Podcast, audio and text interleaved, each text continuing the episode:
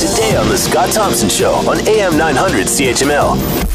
Have North and South Korea been getting along amicably for the Olympics, or could we see some cooling? Or can we see some cooling of tensions? Uh, U.S. President, uh, U.S. Vice President Mike Pence, uh, there, uh, stone face for most of it, and then commenting as he's leaving North Korea when they're ready to talk, we will talk.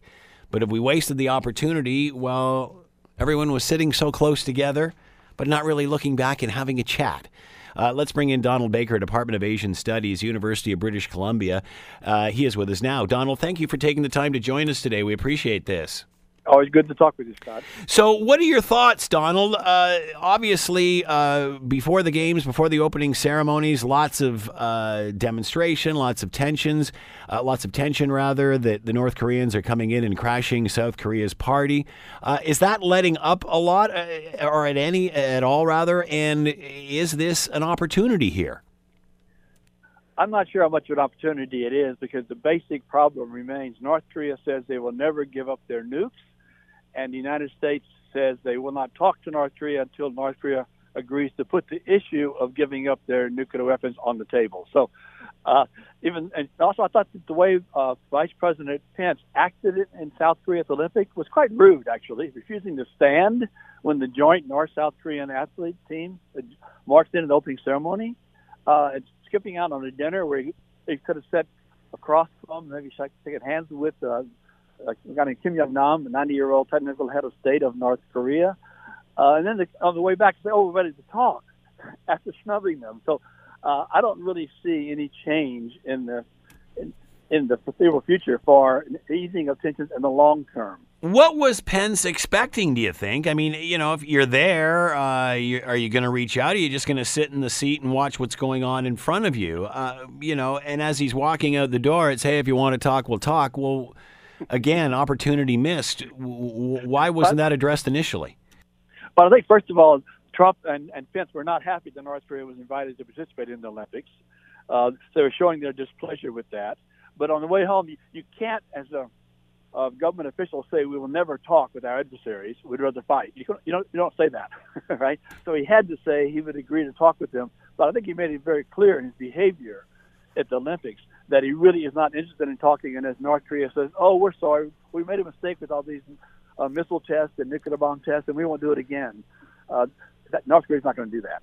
How does South Korea feel about the coldness of Pence? Especially if they're, in, you know, inviting the North down and looking at this as an opportunity, um, d- does this not cement, or I shouldn't say cement, but maybe warm relations between North and South Korea more and drive a wedge between the United States? well, the North Koreans would like to drive that wedge in there. And, and yeah. President Moon of South Korea is really trying his best to balance between the two. He doesn't want to get the Americans too unhappy because he, he relies on American support militarily and economically. But at the same time, he doesn't want to provoke North Korea into, you know, starting a war. So he's trying to balance two very difficult groups of people, the North Koreans and the Americans. And he, he's pretty good at that, but it's a pretty difficult balancing act. I think he will succeed for the remainder of the Olympics I think things are going to change back to the normal of, of insults being hurled back and forth once the Paralympics are over next month. Uh, obviously, shots on the press of, of the South Korean president shaking the hand of Kim Jong Un's sister. How significant is this? That is actually because she, she's very, she's not just a sister; she's a member of the ruling Politburo. I mean, she's one of the top officials in the whole country, and she's the first member of the Kim family to visit Seoul since they were there during the Korean War. Um, so, um, it's, it's significant.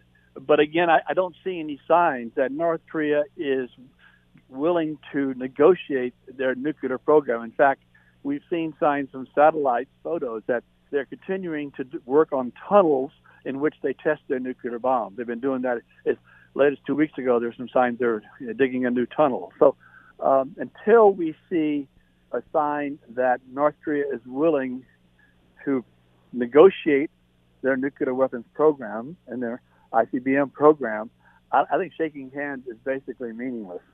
Want to hear more? Download the podcast on iTunes or Google Play and listen to The Scott Thompson Show weekdays from noon to 3 on AM 900 CHML.